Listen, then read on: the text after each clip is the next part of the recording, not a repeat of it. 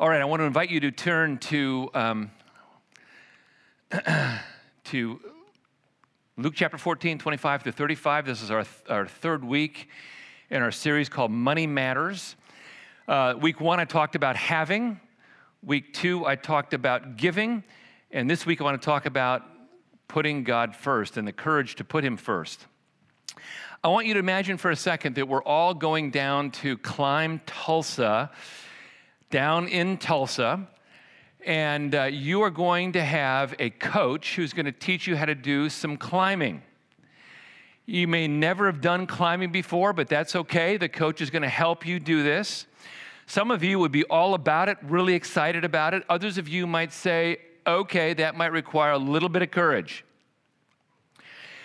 So then maybe the coach says to you, okay, you're doing pretty good. Now we're, we're going to do this without ropes. We're going to free climb that wall. Think, some of you say, no, I'm out. Others of you might say, okay, it requires a little bit more courage, but I'll, I'll make that happen. So let's say we go from Climb Tulsa to the Garden of the Gods in Colorado Springs, Colorado.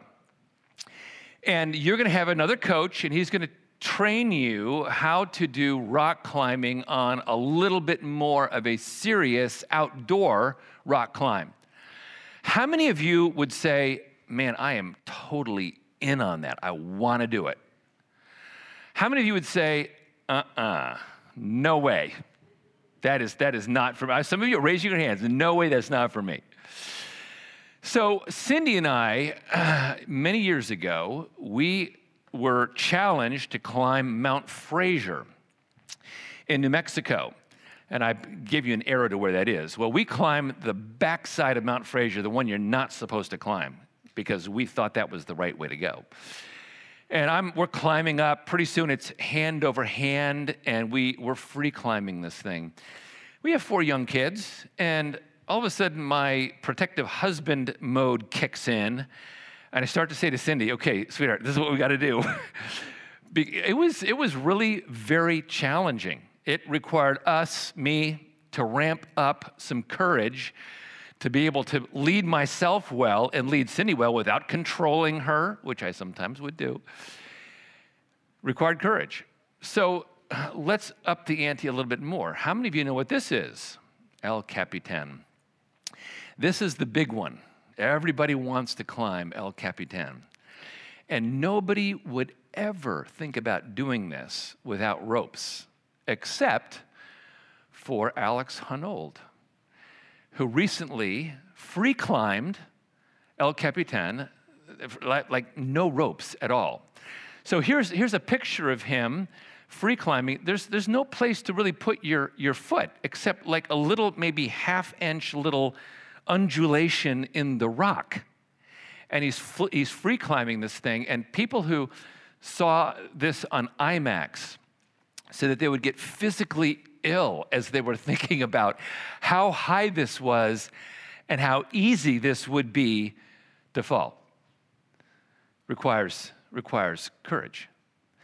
Now, anything that you do in life that is significant is going to require courage. And yet, I would argue that courage in our culture is in very short supply these days. We like things to be very safe. We like layers of protection.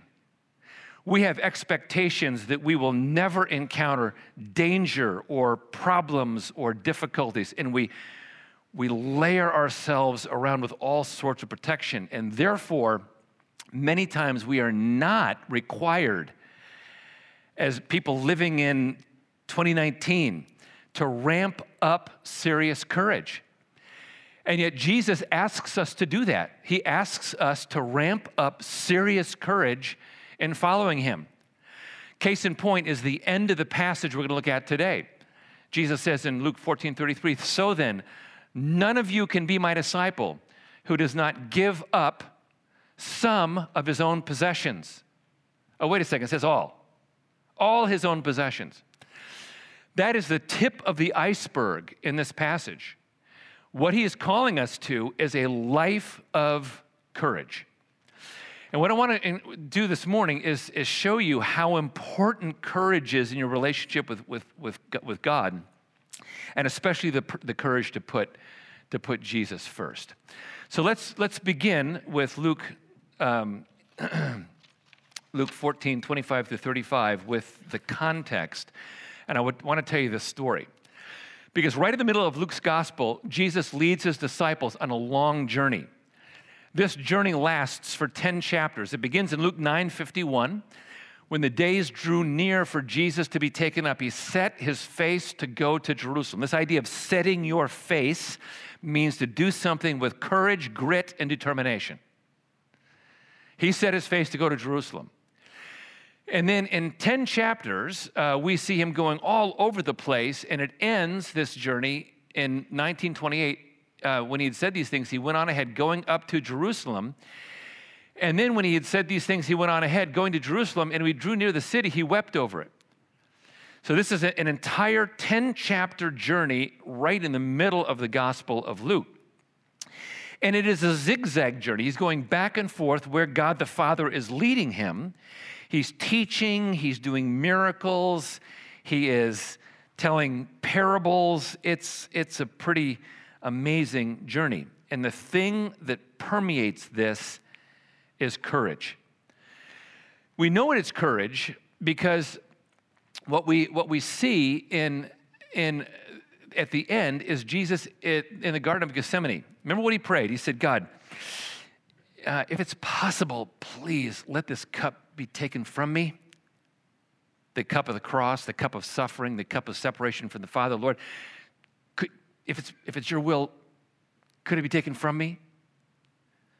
You, read that now and you think, wow, he's wrestling in prayer over going to the cross. Now, if Jesus did not have the courage, let me tell you what he could have done. He could have marched over the Mount of Olives into the Judean wilderness. And there's the Judean wilderness. I mean, I mean, Garden of Gethsemane is beautiful. It's over the Mount of Olives, it's desert. And he could have gone off into the Judean wilderness and nobody would ever have seen him again. He could have escaped the cross. He had courage. Courage to do what the Father told him to do. And this courage, I, I think, is, is a great perspective because, you know, he's not thinking about the cross as he's going to Jerusalem. He's not thinking about the resurrection when he goes to Jerusalem. He's thinking about the ultimate outcome, which was his ascension and return back to the Father. So he's going to Jerusalem with courage. Yes, he knows the, the crucifixion is going to take place, the resurrection is going to pl- take place, but he's looking at the ultimate culmination which is going back to the Father. Ultimate total victory. So Jesus' journey in Luke 9:51 through 1928 is a journey of courage in spite of the upcoming pain and spiritual separation. So what Jesus does is now he inspires his disciples to a lifestyle of courage as well. I want to show you some snapshots of that courage. Luke 9:52 they're about ready to go on the journey. When he, and he sent messengers ahead of them who went and entered a village of the Samaritans to make preparations for him. But the people did not receive him because his face was set toward Jerusalem. Jesus is doing this precisely to teach them courage. He has them go into a cross cultural situation where there was racial animosity. And when they go to the village of the Samaritans, they say to the disciples, the Samaritan say to the disciples, uh, So where are you guys headed? Where are you going? We're going to Jerusalem. Really? Yeah, we're going to Jerusalem. Get out of our village. We don't want you here. We don't want your kind here. If you're, if you're going to Jerusalem, we do not want you here. So he's teaching them courage by allowing them to be in a place where they would, they would encounter rejection. Now, he's asking him to have the right kind of courage because what we notice is that, uh, is that well, James and John, James and John, uh, you know, the Zebedee brothers, the guys who had an anger problem, James and John hear this rejection and they say, Hey, Jesus, do you, do you want us to like call fire down from heaven and destroy these people? Wrong kind of courage. Wrong kind of courage. What he wants is the right kind of courage the courage to be gritty and perseverant in the place of, of fear. So, as you look at, at these other examples in this, on this journey, what you find is that he is going to train them on how to do supernatural ministry. Luke 10, verse 9, heal the sick. Now, he's giving them a command. These guys hadn't done this before. He said, I want you to go into these villages. I want you to heal the sick and say to them, The kingdom of God has come near to you. The presence of Jesus has come near to you. They had no training in supernatural ministry, they had no training in that kind of prayer. So they're going into villages and they're going, okay, okay, so we're supposed to heal the sick. Okay, let's, let's start praying for people. That required courage because they could have easily come up to somebody and said, I, I don't want you to pray for me. There were people in the ancient world who were sick who did not want prayer from Jesus or the disciples. These, that required courage. So when the 72 come back after doing this, they were fired up. They said, Lord, even the demons are subject to us in your name. And he said to them, I saw Satan fall like lightning from heaven. That's good. Okay, so they learned how to do supernatural ministry. Jesus knew that they had scored a victory in the supernatural realm. All that's good. But now look what he says Behold, I've given you authority to tread on serpents and scorpions and over all the power of the enemy, and nothing shall hurt you. Okay, what he just said there is great, you've got the power, but look, this is a spiritual battle that we're at here. And this spiritual battle is going to be a challenge. You've got the power to handle it. It's going to be a challenge. So he's calling them to the right kind of courage, the courage to take risks in their faith, the courage to do spiritual battle in their faith. Let me give you another example of courage on the journey. This is a really funny verse. Luke 13 32. They're still on the journey. And Jesus is being confronted by some people who want to scare him. And some of the political powers that be essentially said, Jesus, you know, get away from here. Herod Antipas wants to kill you. Get out of here. Remember what happened when Jezebel, the queen Jezebel, back in Elijah's day, says, Elijah, I'm coming after you. Elijah was seized with anxiety. He bolted and he fled. It would have been theoretically possible to hear something like this and to go, oh my gosh, the ruler over the land wants to kill me. I'm going to bolt and flee. Jesus now models to them how to ramp up courage. Jesus says, Go tell that fox, Behold, I cast out demons and perform cures today and tomorrow, and the third day I reach my goal. Now, let me tell you something. You don't tell the leader, whose name is Herod, that he's a fox. Now, you know, we, we, we sort of think of foxes, cute, furry little things, you know, and we think, gosh, could, could, could that, that could almost be a pet in my house. In the ancient world, to call somebody a fox meant two things. It meant you are a vulture, a snake, and a rat. It was very derogatory. Not that you're a cute, furry thing that I think might want to be my friend. You're a, you're a snake, a vulture, and a rat. It was something bad. Additionally, fox meant you were insignificant. And so Jesus is, is basically saying, Herod, you old fox, I'm doing my supernatural work.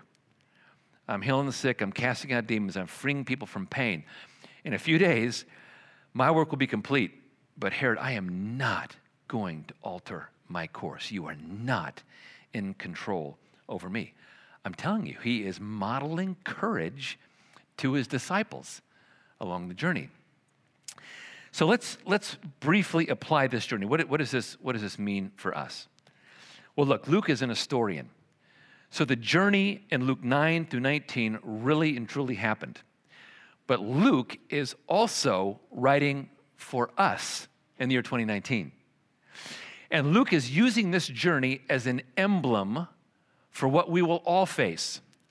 And here's how it, here's how it works. Back then, Jesus was on the move and Jesus was changing lives. Back then.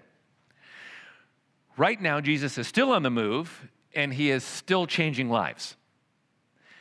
And we're called into the same journey. The journey that Luke was on, uh, that Jesus was on in Luke 9 through 19, is like the journey that we are on right now today. Jesus says, As the Father sent me, so I send you. So we're on a journey. And in that journey, it's, it's a journey where he is already on the move, he's already changing lives, and he's calling us into that journey to have influence in his name to change lives. And I'm telling you, to, to do this effectively as a follower of Christ, it requires courage. Maybe courage that we don't, we don't currently have, maybe courage that we, that we need. It's amazing to me to hear stories about courage, stories from people who live in Africa, India, China, and Asia. But it's equally encouraging for me to hear stories of people who are right here in Bartlesville, whose names are not, you know, on the magazines that you read or the newspapers you read, but people who are doing incredible things to advance the cause of Christ within our city. They're on the journey and they're ramping up courage in order to do this. Now, I think people who are listening to Jesus were pretty fired up about this because, you know, we, we like being called to courage. We might not like it when the going gets hard, but we like the call to courage. And indeed, they were. Luke 14, 25. Now, great crowds accompanied him. So he's, he's calling people to courageous influence. The crowds are, yes, that's what we want. You know, you, you and I know what big crowds look like, don't we? Because we can, we can read the news, we can see it on TV, what it's like when, say, a caravan of people forms in Central America. We, we know what 3,000 people look like on a road. He had, he had thousands of people following him, wanting to be part of this journey. And now, now he has to say, wait a second, wait a second. The journey's great. I want you to be in the journey, but you you really have to count the cost. And so now, now he's going to train him on how to count the cost. What does it mean to have courage on the journey to follow Jesus? What, what does that mean specifically? So we go from the journey now to his challenge to count, to count the cost. So there's going to be four, three attitudes we're going to look at. And if you're going to be on this journey of courage to have influence, there's going to be three attitudes. The first attitude is that Jesus must come before every human relationship.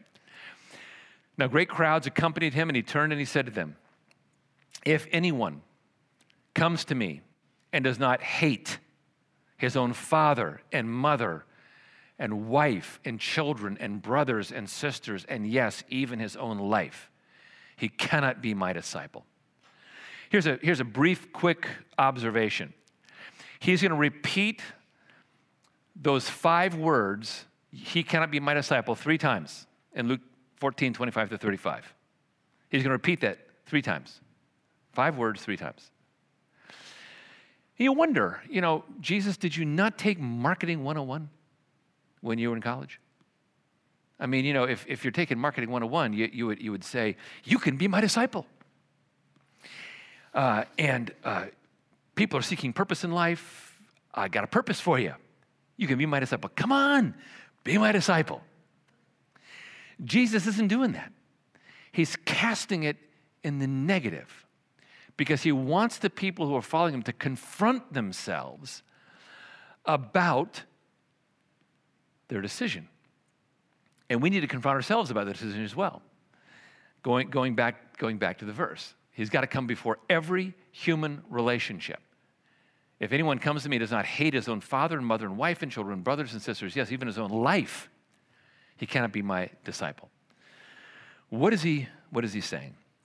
Hate is a very uh, strong figure of speech because we think about hate, we think about revulsion, disgust, animosity, contempt, anger, all that stuff. That's not how the word is used here. The word hate in this context is a choosing word It's a choosing word. It means we choose for one thing to be radically first and another thing to be radically second. So in Malachi chapter 1, the prophet says, God says to the prophet, Jacob have I loved, Esau have I hated. I will tell you, Jacob and Esau were the fraternal twin sons of, of Isaac and Rebekah, fraternal twin sons. And God chose Jacob to be the ancestor of the Messiah. Esau, he did not choose. God blessed both men. Both men became great nations. But one was chosen to be the ancestor of the Messiah, the other was not chosen. Jacob was radically first, he's in the line. Esau is radically second. So, this verse suggests that we make a strong decision that Jesus come before every other human relationship, even the ones that are closest to us. This is a very hard decision to make because it's easy to love your spouse more than Jesus, isn't it? Thank you for answering that question. it is easy to love your spouse more than Jesus. Thank you so much for being here and answering that. That, that was great. We needed that. We needed that.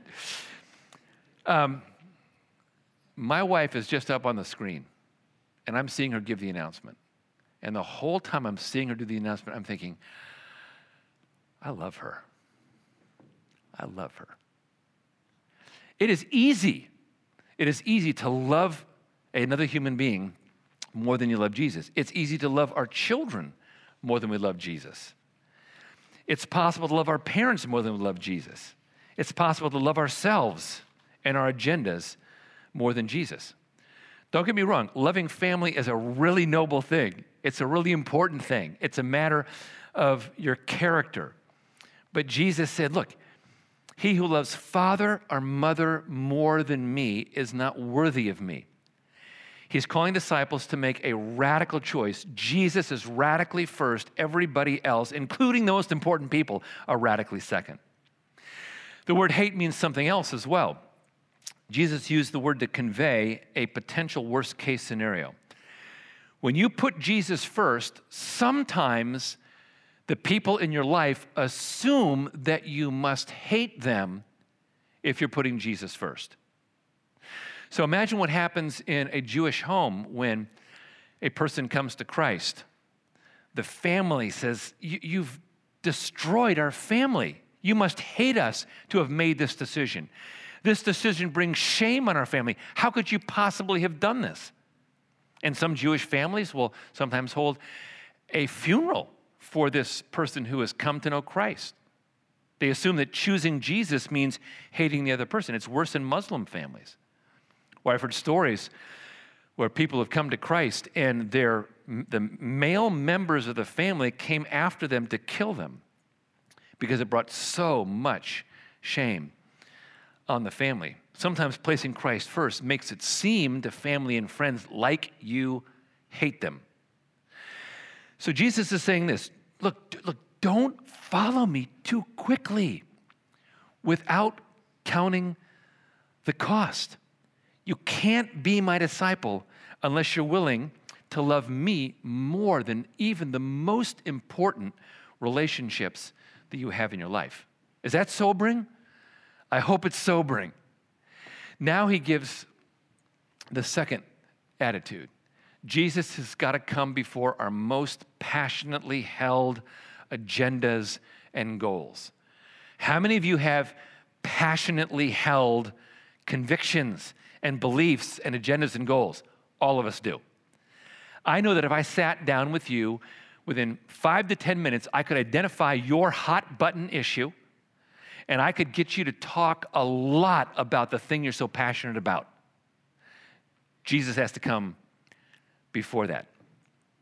So, Luke 14, 27, whoever does not carry his own cross and come after me cannot be my disciple. Jesus is, is saying that, that following him is going to mean that uh, our agendas and, and passionately held positions are going to have to be sometimes put on the back burner because we're going to have to follow him above all else. And he gives the picture of carrying the cross. I'm going to say more about this on Palm Sunday.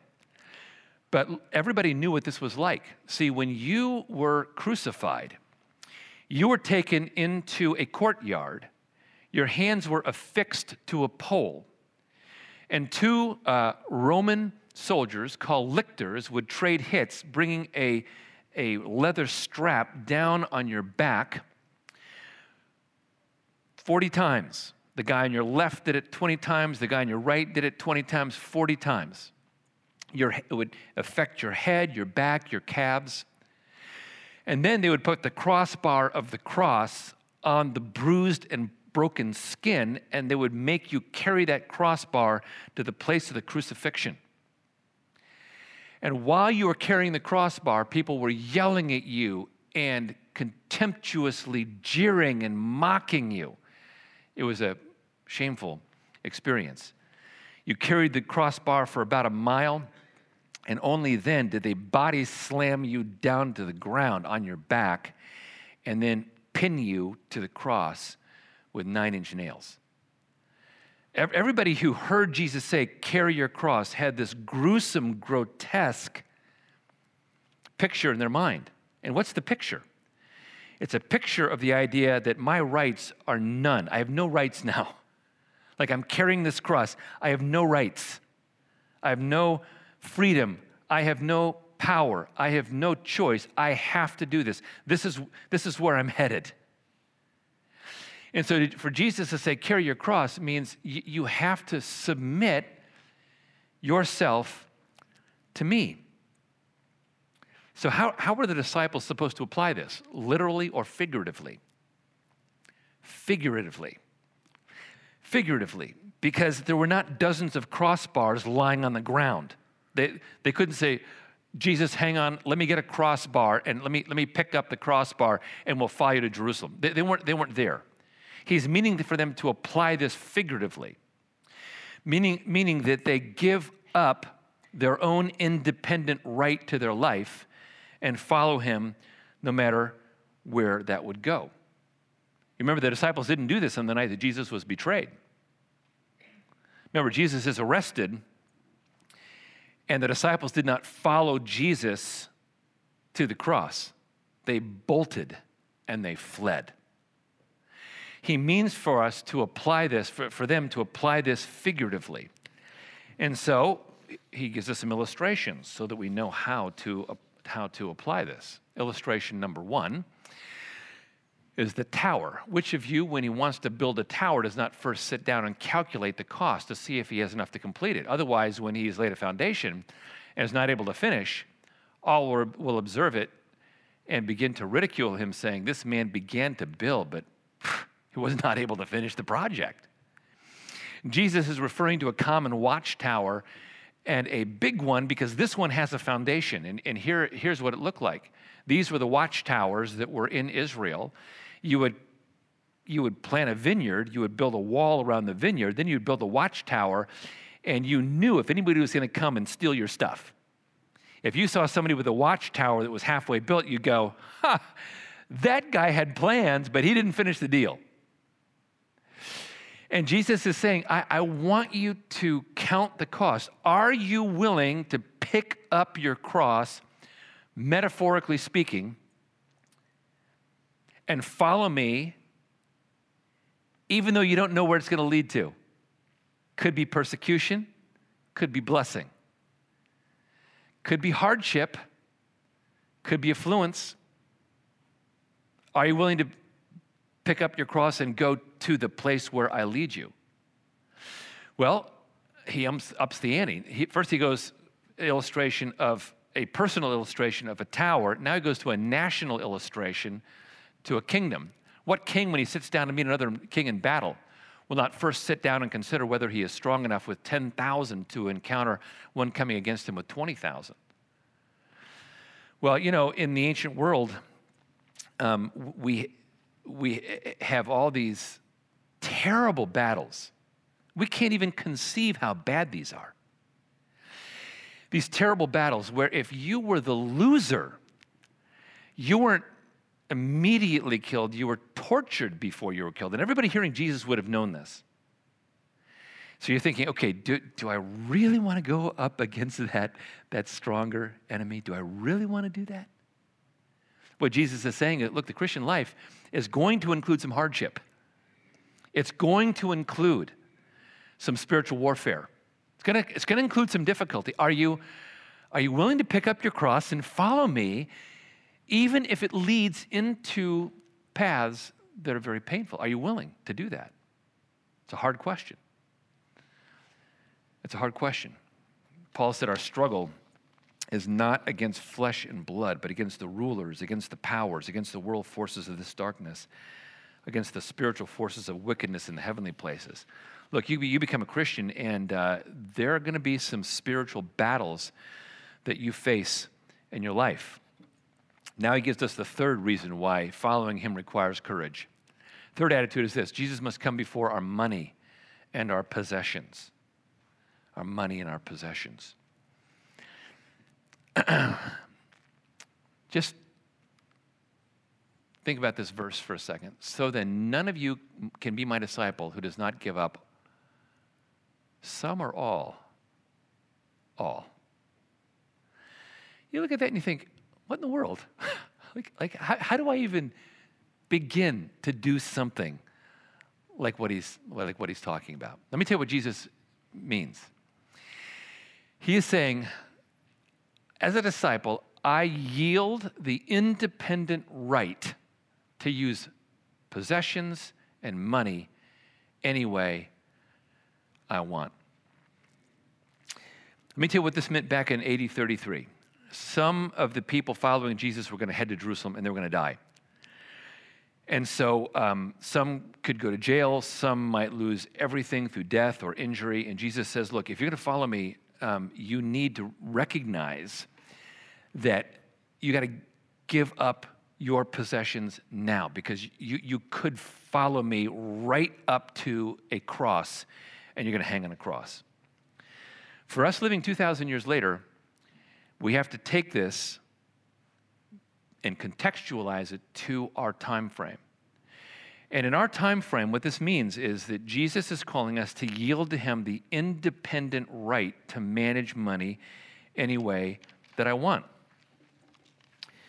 Let me be, be really clear about this. The disciples continued to own private property after Jesus rose from the dead and ascended to heaven.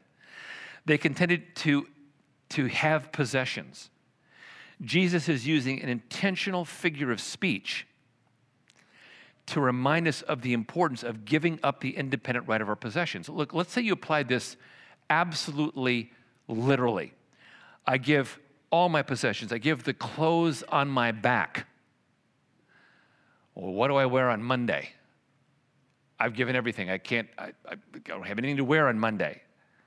I, I can't give anything else the next day or the day after that or the day after that. He's not meaning for us to apply this literally which some people over the years have done. And I would argue it's way too easy to get to, to use it literally. It's much harder to apply it in the way that he intends, which is I give up the independent right of my possessions, and I use my money and I use my material possessions as Jesus would have me use them. I use them under his guidelines. I use them according to what He would like for me to do, which is set down in the Word and which is applied through prayer. You know, we, we love to, to derive our identity through our material possessions, you know, our cars, our clothing, and so on. And that's not all bad. But what Jesus is saying is, I, I, I want you to remove your identity, your core identity, from those things. You know, you know, disciples are working really hard to disconnect personal identity from possessions. Okay, we naturally do this. Is that hard to do? It is really hard to do. It's really hard to do. Just talk to somebody who went from having a lot to encountering a crushing financial blow, and now they have very little, And now it's like their identity has been shifted, and it's, it's very hard. He's asking us to do this as a spiritual discipline, month in, month out, year in, year out, decade in, and decade, decade out. So, here's the main idea of this journey and his application Jesus is on the move. He's all around us. He's doing things to advance his kingdom, and he calls us into a journey of power and service. But he has got to come first on that journey.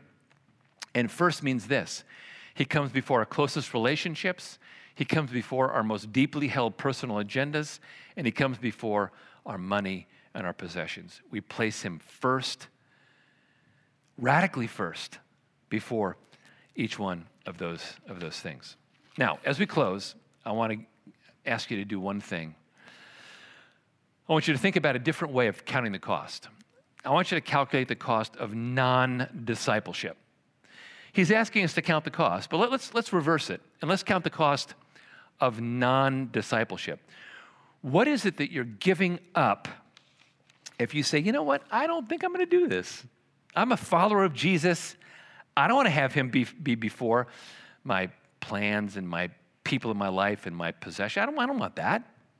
I'm not to I'm not to be a disciple like that. What are you what are you forfeiting? Well, you're forfeiting the power of the Spirit. You're forfeiting the unconditional love of God the Father. You're forfeiting the freedom of forgiveness of sins. You're losing out on the joy of genuine Christian fellowship. You're forfeiting the joy of seeing others being delivered from the domain of darkness. You're forfeiting the joy of seeing God supernaturally provide for your needs. You're forfeiting the transcendent purpose that you have of helping others find joy in Christ. You're opening yourself up to a place where life can feel meaningless and frustrating. Like I've talked to friends of mine who are following Jesus for a long time, and they said, you know what, I'm, I'm out. I'm out. I'm going to kind of slack off. I'm going to do my own thing. Don't know how long this season is going to be, but I'm going to do my own thing. And then they come back, and I, I would ask them, Why did you come back? And the kind of thing that I would hear is this I thought I could control my life. And for a while I did. But it was an illusion. Because I realized there were things I did not have control over. But I, I couldn't go to God because I had said, I'm out for a while. Couldn't go to Him. So I bore down and tried to do it myself, and I couldn't do it myself. And I, I cried out to God, I, You're the Lord.